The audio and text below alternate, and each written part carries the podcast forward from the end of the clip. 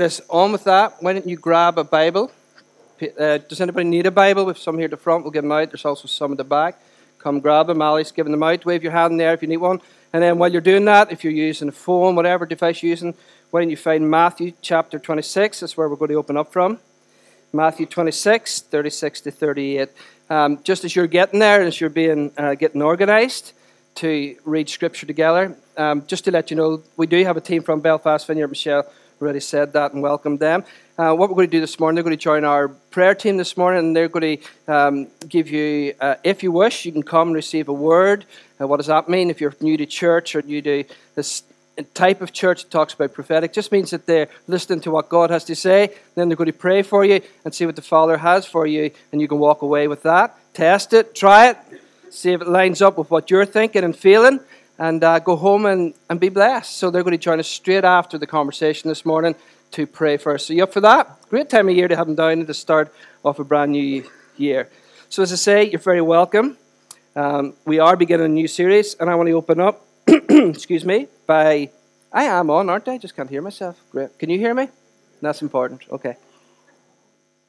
Matthew 26, 36 to 38. Let me set it up for you. Jesus is his imminent crucifixion is approaching. He's well aware, well aware of that. He's gone to like a park outside the city. It's like a, a, a walkway, a park where people go. It's called Gethsemane. So he goes there with friends, with brothers, with community. And let's read the ancient scriptures. Matthew 26, 36 to 38. Then Jesus went with the disciples to a place called Gethsemane. And he said to them, his disciples, Sit here while I go over there and pray. He took Peter and the two sons of Zebedee along with him, and he began to be sorrowful and troubled. Then he said to him, My soul is overwhelmed with sorrow to the point of death. Stay here and keep watch with me. This is the word of the Lord. It's absolutely true. It's given to us in love. Blessed be the name of the Lord. Sorrowful, troubled, overwhelmed, incredible, intense emotions. Would you agree? It's just, it's just a, yeah, just a full breath of emotions in this one moment in time. Then turn, if you want to, and I have it on the screen, to Mark 6, 30 to 34. We're going to give you a lot of scripture to start. Then I'm going to come back to this text, and then I'm going to give you some principles or points from that to help us on our journey as we begin this new series. So turn to Mark 6, 30 to 34. Swipe to the right. Turn the pages. Tell me when you're there. Yeah? Yeah, that was quick. The apostles gathered around Jesus and reported to him all that they had done and taught. And then, because so many people were coming and going, they didn't even have a chance to eat he said, Come with me by yourselves to a quiet place and get some rest. So they went away by themselves to a boat to a solitary place. But many who saw them leave and recognized them and ran on foot from all the towns and got there ahead of them. That's just terrible, isn't it? Like you've ministered, you're exhausted, and you're going to a solitary place, and somebody has outwitted you, took a shortcut. They've got sat nav in those days, so they've taken a, a shortcut and got there. And you're going to this place just to rest and to relax, and you get there, and there's another crowd right?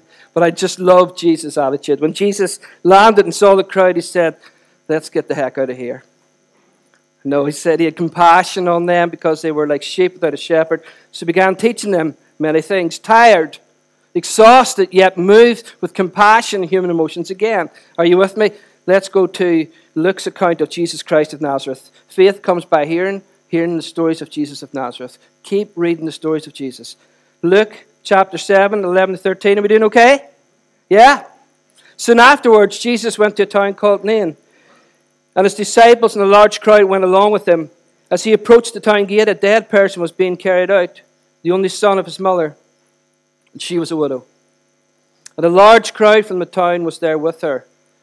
Listen to this. Listen to Jesus of Nazareth, this 30 year old rabbi prophet who walked this earth. When the Lord saw her, his heart went out to her. And he cries out, Don't cry. Couple more texts. John's Gospel, John chapter 2, 13 to 16. When it was almost time for the Jews' Passover, it's a festival, feasting, Jesus went up to Jerusalem. In the temple courts, he found people selling cattle, sheep, and doves, and all are sitting at tables exchanging money. So he made a whip out of cords. And he drove all the temple courts, drove them all from the temple courts, both sheep and cattle. He scattered the coins of the money changers and he overturned the tables. To those who sold doves, he said, Get these out of here. Stop turning my father's house into a market. Jesus is angry with zeal and passion. This is an emotional Jesus who feels all the human emotions. One more, are you okay for one more? Of course you are. You love it, don't you? John 11, 33 to 35. When Jesus saw her weeping, this is cousins and friends of Jesus, and the Jews who had come along with her also weeping, he was deeply moved in spirit and troubled. Where have you laid him? he asked. Come and see, Lord, they replied. Jesus wept. Jesus is full of emotion. Jesus came to earth fully as a man, as a human being. He wrapped himself in flesh. The letter of the Philippians, Paul writing to Philippians, tells us that he emptied himself. That means he emptied his power. Jesus was fully God, yet fully man. And for me, for the easiest way for me to understand that, it can be a head tilting theological um, conundrum for a lot of us. Is he man? Is he God? For me, it's simply this Jesus, who was in the beginning, who created the heavens and the earth, his family is Godhead. He is Elohim. He's in relationship, Father, Son, and Holy Spirit. When he comes to earth, he's still part of that family. Therefore, he is fully God. But he chooses willingly to wrap himself in human flesh and become human being, to, to bear the full extent of human emotions and embrace them. So he's fully God and fully man. And sometimes religious art doesn't help us see that, does it? You ever see some of the paintings that come up? Have you seen? Have you seen this one before? I have this hanging in my living room. Do you like it? By the way, it's like $450 million. I don't have it. I wish I had it. And sometimes we look at Jesus if he's some sort of guru, that he just is void of feelings, that he just hovers over the earth, that he walks and floats, and he has no human emotions. And, and, and art, ancient art, and, and classic art sometimes portrays as Jesus as if he's some stoic philosopher without any feelings, and the rest of us just have to get on with the grind here on earth. And hope and hope that God would answer our prayers and that we would, He would be so kind to reach out to us. But here's Jesus and we just read account, small accounts of the ancient scriptures where Jesus feels a full breath of human emotions, fully God yet fully man. He felt the full breath, breath, sorry, of emotions. And you and I were made in the image of God, right? Scripture tells us way back in the garden, we mirror God here on the earth. No pressure, right? We just have to represent God here on earth. How are you getting on with that? How was Monday morning last week? Were you like in full mirroring Jesus in your workplace, were you? Like patient, kind? Yeah? Of course you were. Sorry. I'll move on. Um, I talk to myself quite a lot. Do, you do too, by the way, don't you? Like it's just inside words. But sometimes going around supermarkets, I find that the words are go outside words, and then it's kind of embarrassing, especially if you're to tell. Have anybody ever done that? No, just me. You've never had a conversation, the words go out loud, yeah, inside words become outside words? No? You're all very emotional, healthy people. Maybe we should try another conversation this morning, change the talk. Well, I, I do quite a lot. I do quite a lot. My, my rhythms of prayer, I'll let you into to my habits of prayer. I really struggle with structure, as Michelle could tell you. Structure is not my gift, and yet those without structure need structure, right? Thank God for people who have structure in their life and some order to help the likes of myself travel and navigate this earth. So my rhythms of prayer could, um, they're just all over the place. I don't have like three times a day prayer time. I don't get up at, uh, at um, I'm not going to tell you what time I get up because you judge me. But uh, I, I, don't have this set pattern of prayer. But what I do a lot of the time, and I'm not bragging, but just it's just my rhythm and how I engage with the Father, Son, and the Holy Spirit is I have conversations with myself, um, and a lot of those conversations include God. So the conversations I've been having a lot uh, with myself the last two to three months is that to be a Christian, right? This, I'm just asking God this question as I'm out walking the dog in the evenings uh, or I'm in the car, whatever. I often have a conversation with myself, and then I bring God into the conversation. I'd, I'd offer it to you. It's a great way to have a conversation with God. And so that's how I engage with the Father and the Son and the Holy Spirit. So I've been having this conversation, and you've probably you, are like probably way further down the road than me. But here's my conversation last two and three months: is that surely God to be Christian is to be a better human. I know it sounds very logical and very very ordinary, but sometimes we forget that. Sometimes we forget that to followers of Jesus Christ, to walk this spiritual journey, to be apprentices of Jesus, to be with Him, become like Him, and do what He does, a lot of that is just to be a good human being. And sometimes we detach ourselves or we have these boxes in our, in our Christian life. We have our Christian life, right? We have our work life, we have our friendship life, we have our marriage life, we have our social lives, and they're all boxed and compartmentalized. Have you, do you ever do that? Sometimes we, we do that. And, and, and I've discovered something that Christians should be the best humans on the planet. To be more spiritual to be more human, to be more spiritual, to be more kind, to be more respectful, to be a better employee, to be a better son, father, friend, to be a better person all around, to show grace uh, considerably, way more than other people might want to do. So to be Christian is to be fully human, to be a better human. Would you agree? Therefore, we should, thank you, love that. Like this side of the room this morning. It's looking on the side of the room. Can you feel it? Yeah, to be Christian is to be a, a better human being. Uh, just to be like Jesus, just like we read, to, to have emotions, to walk this earth and to engage with society. The good feelings, we do our best with them, don't we? Like, I'm easy with the good feelings, are you? What do we do with the good feelings? We know what to do with them. What do we do with them? Let me, let me help you with it. We, we want them to last, right?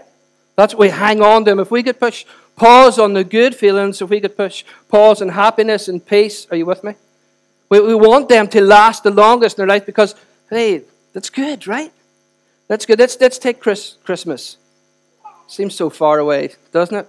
it? It seems so strange even saying last Christmas. feels like it's this Christmas. But so this Christmas, Michelle and I I am very funny, aren't I?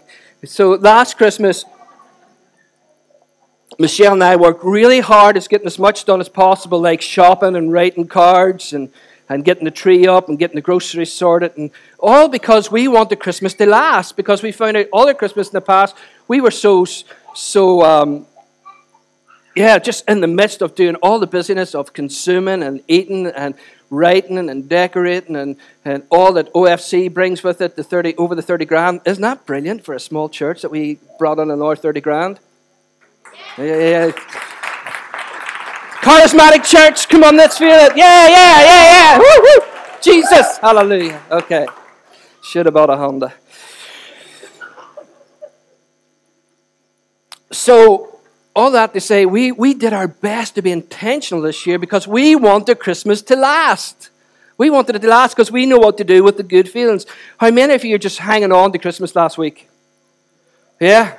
You were saving the tea cakes. Like you were just keeping the last tea cake before. Like you were you you weren't keeping any tea cake. He didn't even make the first week of Christmas. He sent me a photograph. He demolished the box of tea cakes. He is now moving seats next week to, to the back, I would say. So, so we and, and we, we try to make Christmas last, don't we? Like, how many of you stayed up later last Sunday night than you usually would because Monday was coming?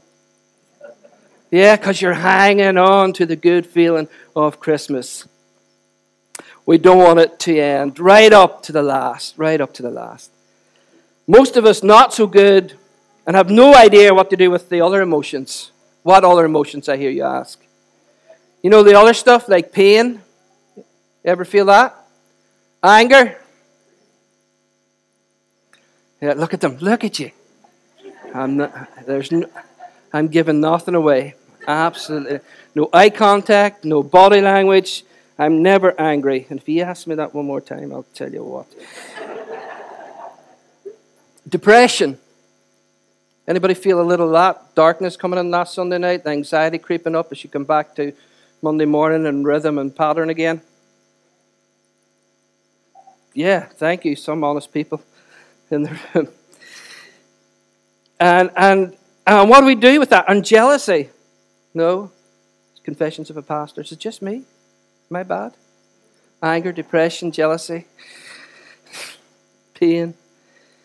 And what do we do with these things? Well, here's the gen- I'm going to generalize if that's okay this morning. And this is taken just from uh, a lot of smart people, but I've really skimmed it down because you people are way smarter than them, so it save us time. You'll, you'll get it much faster.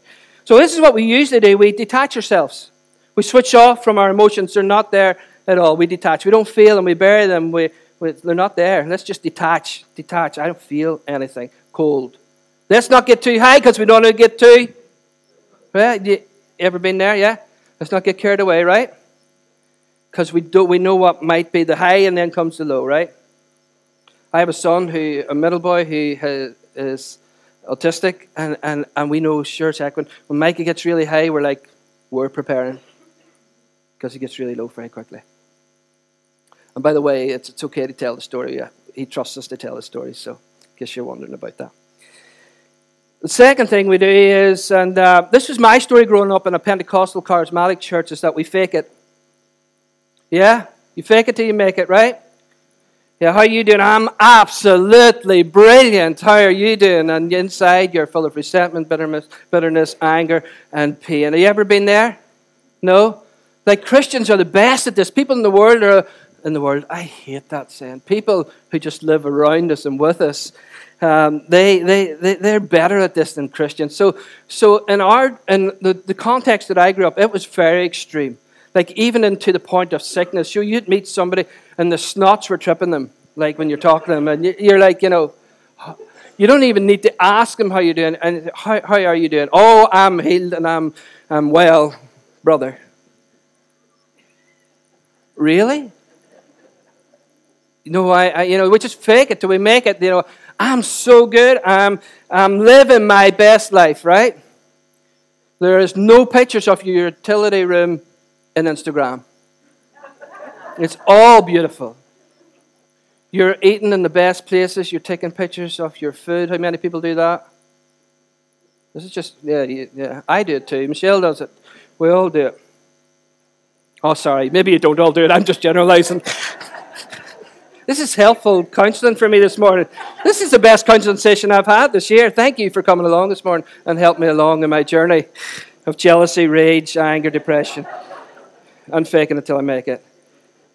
It's not there. Head in the sand. Lastly, the most co- one of the most common things I think we do in our Western culture because we can, we can afford to do it. Other cultures around the world, like our friends and, and family in India, they don't have the luxury of probably this third one, but we can do it here in the West because we've got so much expendable income and so much other stuff. And even if we don't have it, we'll get it, we'll borrow it, and we'll spend, and then sometimes we'll have to give it back. But the third one, are you with me? You probably guessed it already. It's called distraction. We distract ourselves.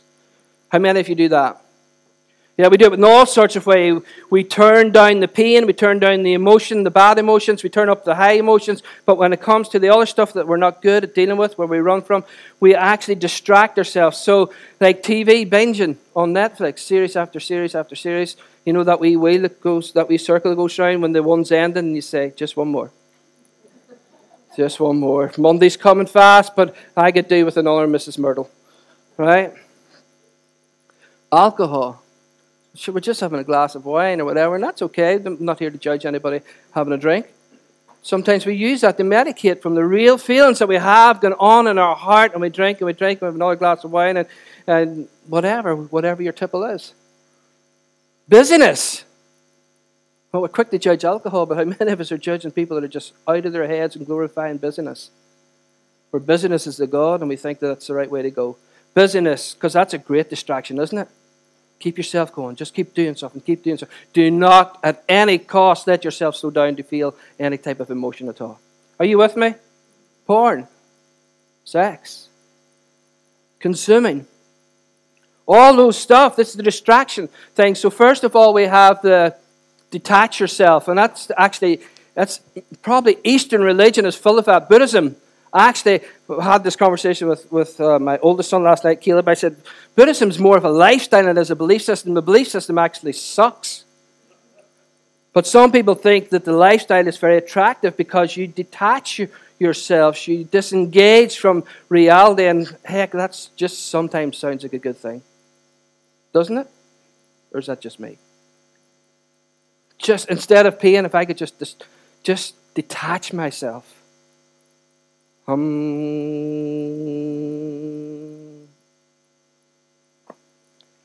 just running away and not facing your pain and the emotions, and mostly because really and truly we don't know what to do with them.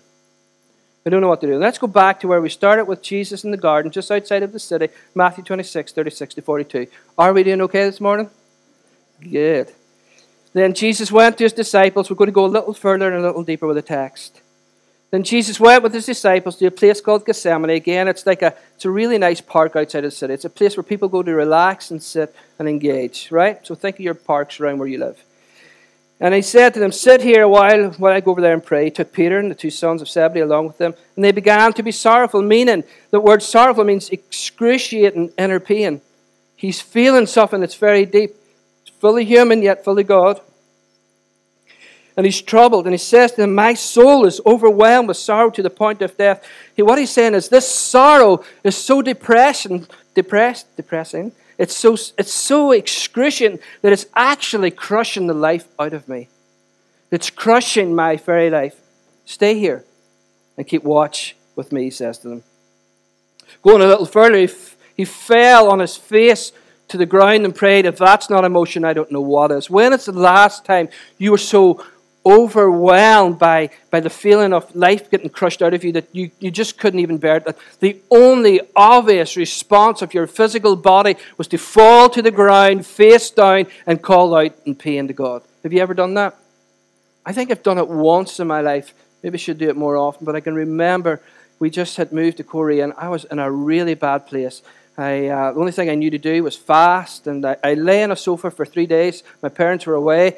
I had the house to myself, and I lay three days without eating uh, and just cried out to God. I said, God, if there's, a, if there's any way you would give me another chance. I, I, I strategically remember that moment because I think that the seed of my future was found in that past moment where I am today is because not all down to that one moment, but there was that moment in life in my personal history where I, only thing I could do was fall on my face and meet Jesus. And I remember specifically, I can still remember today clearly, articulating that, asking God for another chance, nearly begging Him, and here I am today.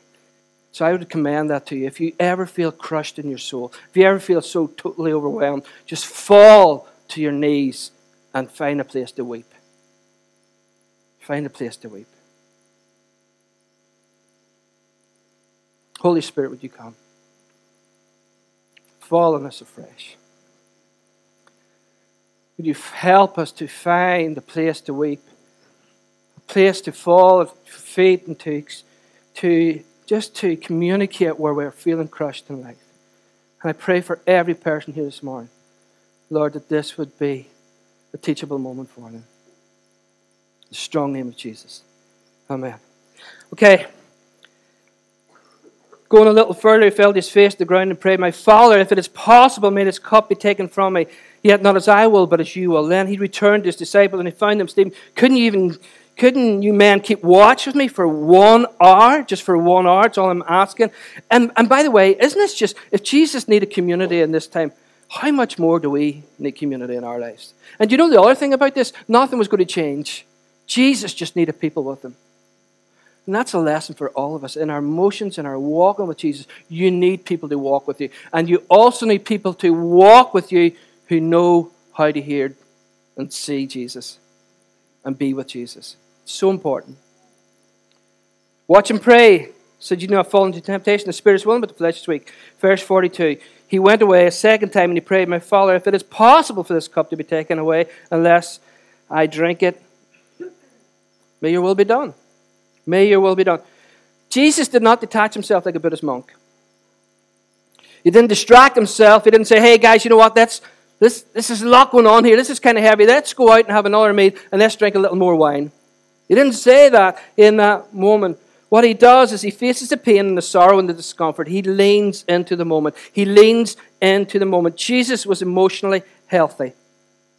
He didn't run from it. He didn't distract himself. He didn't detach himself. He didn't uh, fake it. He didn't say this wasn't happening. He didn't say, well, praise God, hallelujah.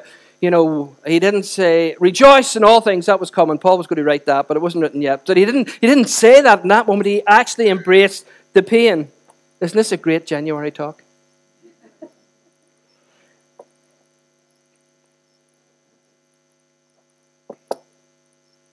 I'd say the majority of people in this room this morning uh, are followers of Jesus or apprentices of Jesus Christ of Nazareth. Meaning we're called to be like Jesus. He's our model. He's our best theology. He's the one we're wanting to live our lives around. Nobody else can disciple you. Jesus is the only one that can disciple you. You don't want to be somebody else. You want to be like Jesus Christ of Nazareth. Is that a given? So he's your best. He's your best model. So we're called to be like him. We want to live the way he, lived. We want to do it his way, the Jesus way. Yet so often we miss the link between the emotional health and the spiritual health. And we think that if we just pray enough. So I found this in my life. I used to pray, fast, still do, by the way. Okay, so that sounded very past tense. He used to pray. Jeez, somebody have a word with that guy. I do pray. I pray often. I still fast occasionally, um, as you can see. And uh, so so I used to get mixed. I used to think, you know, like, why I'm such a good Christian in one ways, but yet I'm still struggling with rage and temptation and anger and jealousy. And then you start to have a fight with yourself. Does anybody else ever feel like that? No? Oh, thank you. Well, way back in 2006, uh, it was something that really helped me and actually influenced me to start a practice called Sabbath. So from 2006, I've been practicing Sabbath, and it's actually saved my life, marriage, family, and this church. Commend it also to you.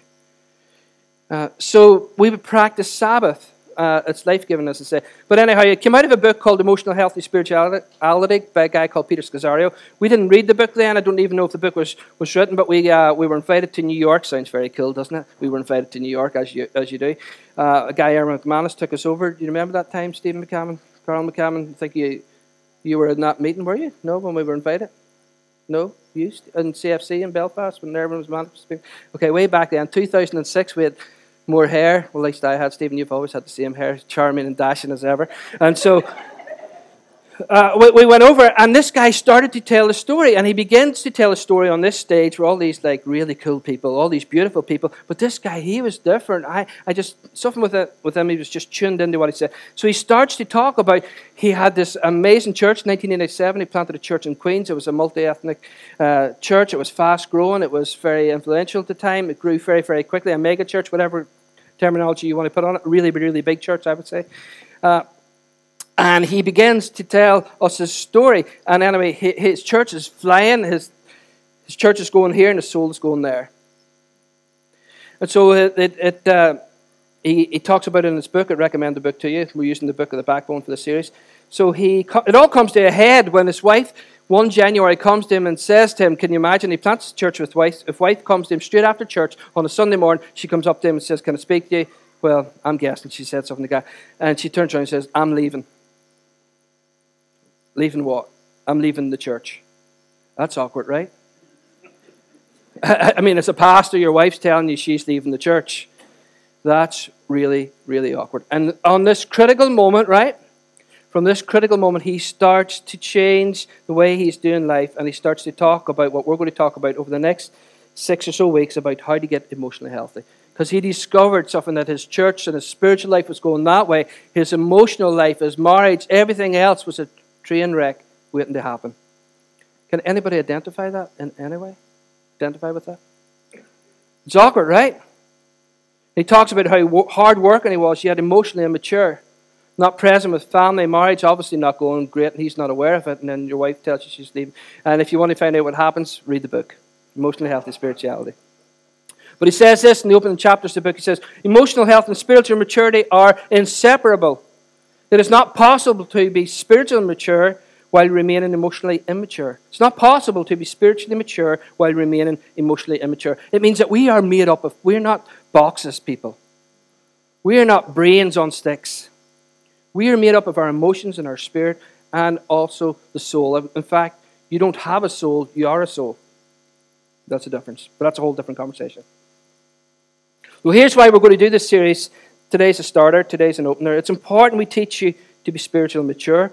We want to do that here at Vineyard Church. We want you to pray. I want you to engage with the ancient scriptures, to open these scriptures and find the author, to fall in love with Jesus. I don't want you to become addicted to some reading pattern. I want you to actually find life in this here book. There is life in this because Jesus is in and out of this book like nothing else. You don't want to read this to study, you want to read this for relational engagement with Jesus Christ of Nazareth. Let me recommend this to you. Also, praying, fasting, celebrating, solitude, silence, all the things that we practice in our community groups that will be starting in February again. But it's also, we want to teach you how to be emotionally mature. Because we believe here at Vineyard Church Dungannon to be a better Christian is to be a better human. The two are not detached. I meet too many people, and it's, sometimes it's embarrassing, and sometimes it's a man in the mirror, mostly. That we can be so spiritually mature, and yet we can t- treat people like crap. It's a Greek word for not nice. of course, Jesus wants you to know the scriptures and be with Him in prayer, but He wants you to be a great friend. He wants you to be a good husband and a good father and a good, uh, a good uncle and aunt, and he wants you to be a good employee. He wants you to be healthy. He doesn't want you to be addicted and dependent and, and detached from emotions, engagement. He wants you to be a fully functioning human being. When Jesus said that he comes to give you life and life to the full, that had nothing to do with the length of time, but everything to do with the quality of your life. Are you with me? Sometimes the Christian world, we just say well, it's eternal life. We bought a ticket, we're going to heaven, we breathe our last breath, and that's what we're going to that's where we're going. But no, eternal life happens the moment you say yes to Jesus. The Holy Spirit, this will tilt your head. It often tilts my head. One of the conversations I'm constantly having with Jesus, I, I, I just, I, do you ever do this? I just say, You're in there, Jesus, aren't you? Because it's pretty big to take in. Like the Holy Spirit dwells within this physical body. Does that not tilt your head? A little? No. We are spiritual, Jason. Doesn't tilt our head it, it, it does tilt my head. We, we, we, when He's in us, He's in us in every part of our life. In that moment we say yes, and He comes and He breathes, and the Spirit of God enters our, our physical uh, bodies, then that's when the life begins. And He doesn't want us just to think of some length of time, but He actually wants us to engage with the quality of life. And that's how we feel, and that's how we engage with society. He wants you and I to be, to be patient. You know, when you, when you don't get through the green light, and somebody leaves you with the red, Jesus has a plan for you in that moment. To be a Christian is to be a better human. It, it includes all of your life. I find it, and I struggle when people can pray and yet be angry at the same time. I mean, I struggle with it myself because uh, we're not made up of just some spiritual sort of, we're not gurus, we're people that have feet of clay on this earth. You know, I struggle when people can speak in tongues, but then somebody serves them in a restaurant and they're actually rude to the person serving them in the restaurant. I find that frustrating and sometimes infuriating. Then I have to deal with the anger thing. And then we're back again with the whole what I do with these emotions. To be a Christian, I want you to get this. To be a Christian is to be a better human. It includes all of your life, like I said. And I just think that if I just was, if I could be emotionally healthy, then then I should be happy all the time. Does anybody ever think that? That's emotional health. That to be emotionally healthy person, then I'm no longer sad. And then if you are sad, you're thinking, oh, I'm not emotionally healthy anymore. I've dropped the ball again. I need to get more emotional health because our, our equation with emotional health is that we are happy, happy, happy, happy, happy, happy. Right? But that's not it. I came to this conclusion way back. I think it was 95. A friend of mine died giving birth. She was married to one of the pastors of the church. And then I had this conversation with the senior pastor because I was struggling with it. It's a, it's a given, right? You would be. And we were trying to raise her from the dead and do all sorts of things. Not all sorts of things, but we were trying to raise her from the dead. I mind thinking, actually, thinking in that moment, if she gets out of that coffin, I'd probably be way up the road as fast as my heels could take me. I don't know if I was prepared for that. So she died, giving birth, and I was, I was just a loss was just lost. And so I said to my senior pastor, I said, How are you going to get through this? How are you going to, how, how are you feeling? I was young and naive, and I just thought you could speak to people like humans.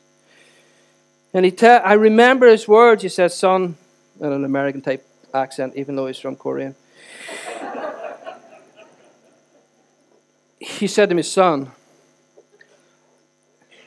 no, that, it's not, not, probably not a time for humor. He said, I need to be up for the sheep. I don't have the time to be emotional. Uh, yeah. The right emotion at that time was not stoic detachment. The moment was to grieve, to feel, to weep. And as followers of Jesus Christ, there are times to rejoice, but there's also time to weep with the broken and the lonely and the disenfranchised. Are you with me? Okay, I've got to go really fast. Uh, let me help you with some points from the text. Um, I'll keep them brief. And if you're taking notes, I would encourage you to take these notes because we're all over the map right now. We're, we're in here, and some of us, our emotions are good. You're just like having your best life, right? And for others, you're in pain, you're in the dark night of the soul, and some of us, we're just like trying to figure out life. But that's okay. It's all good. So here's three things that we're taken from the text this morning, and I would encourage you to write these down, figure them out, not just to write them down, but actually engage with them fully. Let me help you with some points from the text. First of all, we learn that Jesus gives the Father and actually his friends around him his feelings. He gives them his feelings. In fact, I would say he gives them his, fun, their, his vulnerability. Then he said that my soul is overwhelmed with sorrow to the point of death. Again, that sorrow is crushing my life. It's raw. Jesus is saying, Hey, I'm being totally honest with you here. I'm talk, he's talking to the Father and he's also talking to his friends at the same time. He's saying, This is crushing the life out of me. This is crushing the very life out of me. This, people, friends and brothers and sisters here at Vineyard Church in Dungannon, let me recommend this to you. This is the beginning of prayer. This is the language of prayer. To give God your feelings, good and bad, is the beginning of all prayer. To let God know how you feel. I'm using Psalms uh, as my daily devotion this year. Um, each day I read, connect with Jesus. But have you read them? I mean, they're like an emotional roller coaster. Psalms are, are prayers, actually. They're templates, they're worship, they're templates of prayers. They are raw, they are honest, they're facing feelings of anger, pain, loneliness, and despair. The full breadth of emotion is found in the Psalms. Why are they in the Scriptures? If you're going to try and promote a good, feel good book, you would not put them in the in the scriptures, right? If you were going to write the book, if you were going to promote Jesus, if you was PR person, the guru person, you might want to say, you know what, some of the stuff in that book, like the Nazis did with the sacrificial Jesus and the lamb, and they, they brought out their own book, right? Second World War, invented their own Bible, you know that. Well, what, what, what I would do to tidy this thing up is like, oh, like crushing somebody's head with a, an animal bone. That's GBH. That's violent, right? As he spits all over the place. It's in the book, people. Rage and loneliness. It's a full breath of emotions. And the psalmist offers him his prayers of worship and honesty to God his Father, Yahweh. So this is the beginning of prayer. So why, why would he why would God, in His sovereignty, Holy Father, Son, Holy Spirit, why would He allow them to be included in the canonization of Scriptures? Here's my reason, and I want to commend it to you this morning. The reason I think they're there is because God isn't afraid of honesty. God is not afraid of your honesty. God is not afraid of your feelings. God is not afraid of who you are. God knows who you are. Anyway, Adam and Eve hiding in the garden, right? Fig leaves. It sounds ridiculous, doesn't it? We read it, but yet how many of us read it and say it's ridiculous, but yet 21st followers of Jesus Christ are still doing the same thing with Jesus' friends and his church family? We're hiding the feelings where we are. What, I, what am I want to tell you this morning? Tell God how you're feeling. Have the conversation with God the Father. Tell him how you're feeling. He knows you anyway, inside and out. He knows the breath. You know, if you're feeling rubbish, use your emotions to begin the conversation with God, is what I'm saying. It's one of the best ways to start the conversation. Tell God how you feel. I learned this two years ago. When I feel tired, when I feel depressed, when I feel anxious, you should be worried about me, shouldn't you? Not all the time, but these are some of the emotions I feel. Often when I'm out alone, walking the dog at night, I'll say to Father, Father, I'm feeling really anxious. God, I'm, I am, I'm feeling a little depressed tonight. I'm feeling a little dark tonight. I'm feeling a little worried tonight. Why am I feeling that way? And I begin a conversation with God, and God's not saying, oh, oh, Jason, hold on a minute here. You pastor a church, and you're feeling this way, and you have the neck to tell me about it. No, he embraces me, he helps me, the Holy Spirit speaks to me, and then I get to find out why I'm feeling that way. How many of us would start our prayers with our emotions and our feelings? Actually, if you're, if you're figuring out how to pray, right? If you're figuring out that prayer room's too, too, too much of an hour for you, what would I say? It is quite daunting to pray for an hour. That's why these guys fell, asleep, right? It's hard to pray for an hour sometimes, but talk about yourself and you could pray all day. Well, number two, Jesus gives the follower and his friends his feelings. Number two, Jesus gives the follower his desires. Going a little further, verse 39, he fell on his face to the ground and he prayed, My Father, if it is possible, may this cup be taken from me. Not as I will, but as you will. Nevertheless, some scriptures say, or sorry, all the translations say, he says, Take this cup. The cup is a metaphor for the soon approaching crucifixion of the cross. Remember, the cross was the central story of God, right? It's a big part. Jesus was actually, he was quite um, secure in who he was. He is very emotional, healthy human being, yet fully God. He knew where he'd come from, why he was here, and where he was going. Those are three important things in life for a lot of us. So he says he knows why he's there, but remember the cross is the central story again. Jesus is actually saying, I want to do it. I don't want to do it. What he's saying here, if there's another way, let's try it. You think that's, some of you are really, that's even, uh, when I'm saying that, it's a push against your thinking and your mindset, and you're thinking, oh, oh, you can't say that, Jesus, Jason, Jesus, Jason. Well, you can't go there. But that's exactly what Jesus is saying. He's being honest with his feelings and he's being honest with his desires. He's giving God his desires. Your emotions and your desires are connected. You know that. Whatever your, your desire is, there's an emotion for that, right? Are you with me? You can't detach it to. First Christmas that Michelle and I were going out, really and truly going out, we got engaged after that Christmas. Michelle bought me a pair of boots. I was really wanting a pair of boots, but she bought me a size 9. I'm a size 8. I didn't react well.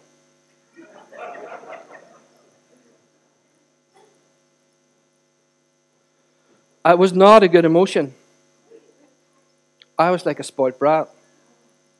Like, do you not even know what size of shoes I am? You say that you love me? How many times do I need to tell you I'm a size 8? I'm a size 8. Jesus gives the see our desires and our emotions they, they all connect and when we don't get our desire the emotion erupts.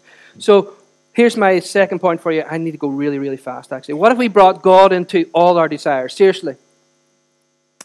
Father, I have such a bad day today. I don't know what to do right now.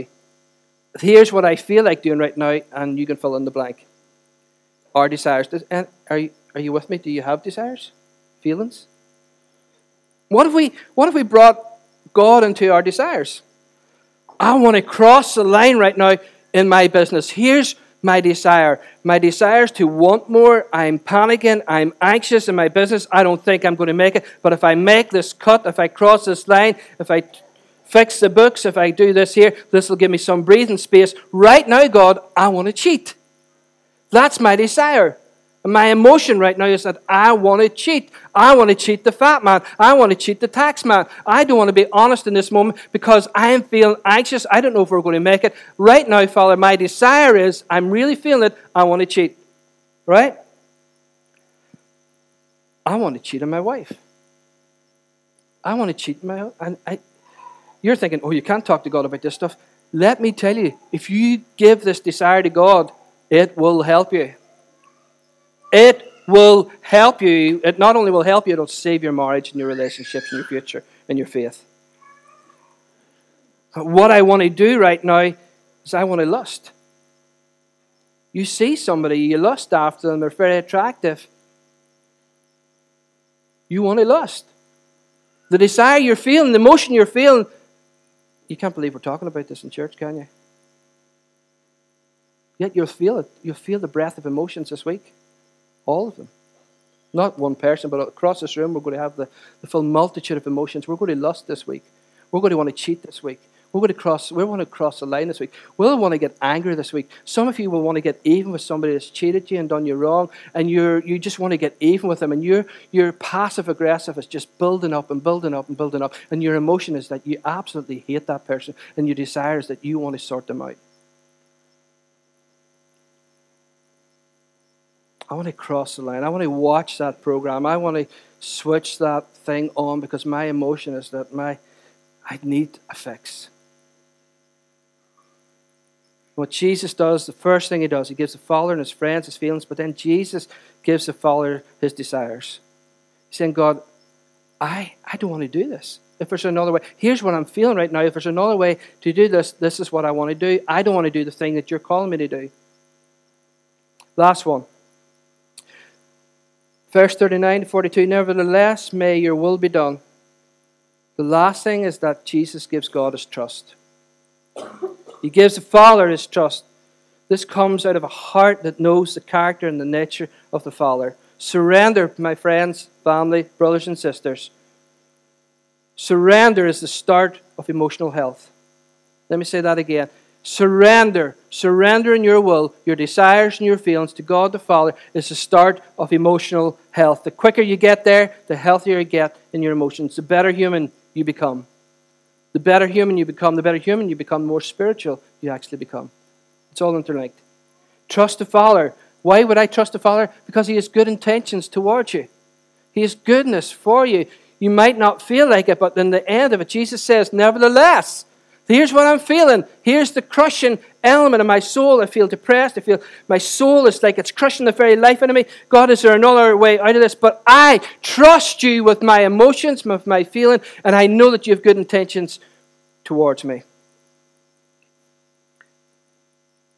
So, my prayer for this series, for this church, for this family, is that we would be brave to walk into the part of apprenticeship to Jesus Christ of Nazareth with allowing Him allowing Him to come into all of our emotions. Father is good. He waits for us to come with the good stuff and the bad stuff, friends.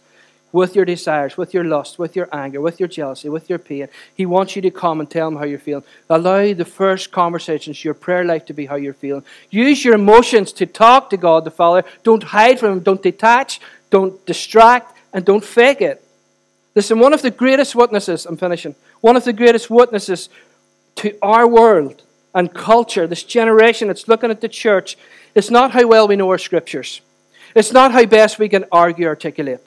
They are not looking for that anymore. They're not looking for best practice. They're not looking for to us to, to actually even straighten out their lives. That's not where they're at at the moment. But here's where society and the world is looking. They're looking for the generation is looking for one and a church that is honest and embraces reality.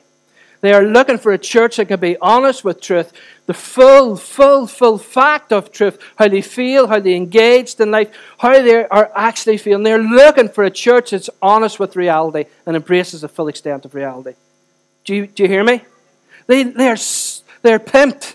They're sold to, they're prostituted to with commerce and, and attention spans and, and, and buying and selling. Uh, and they live in a world of sales pitch and they are dying and desperate and thirsty and hungry for somebody to come and say, Here's reality.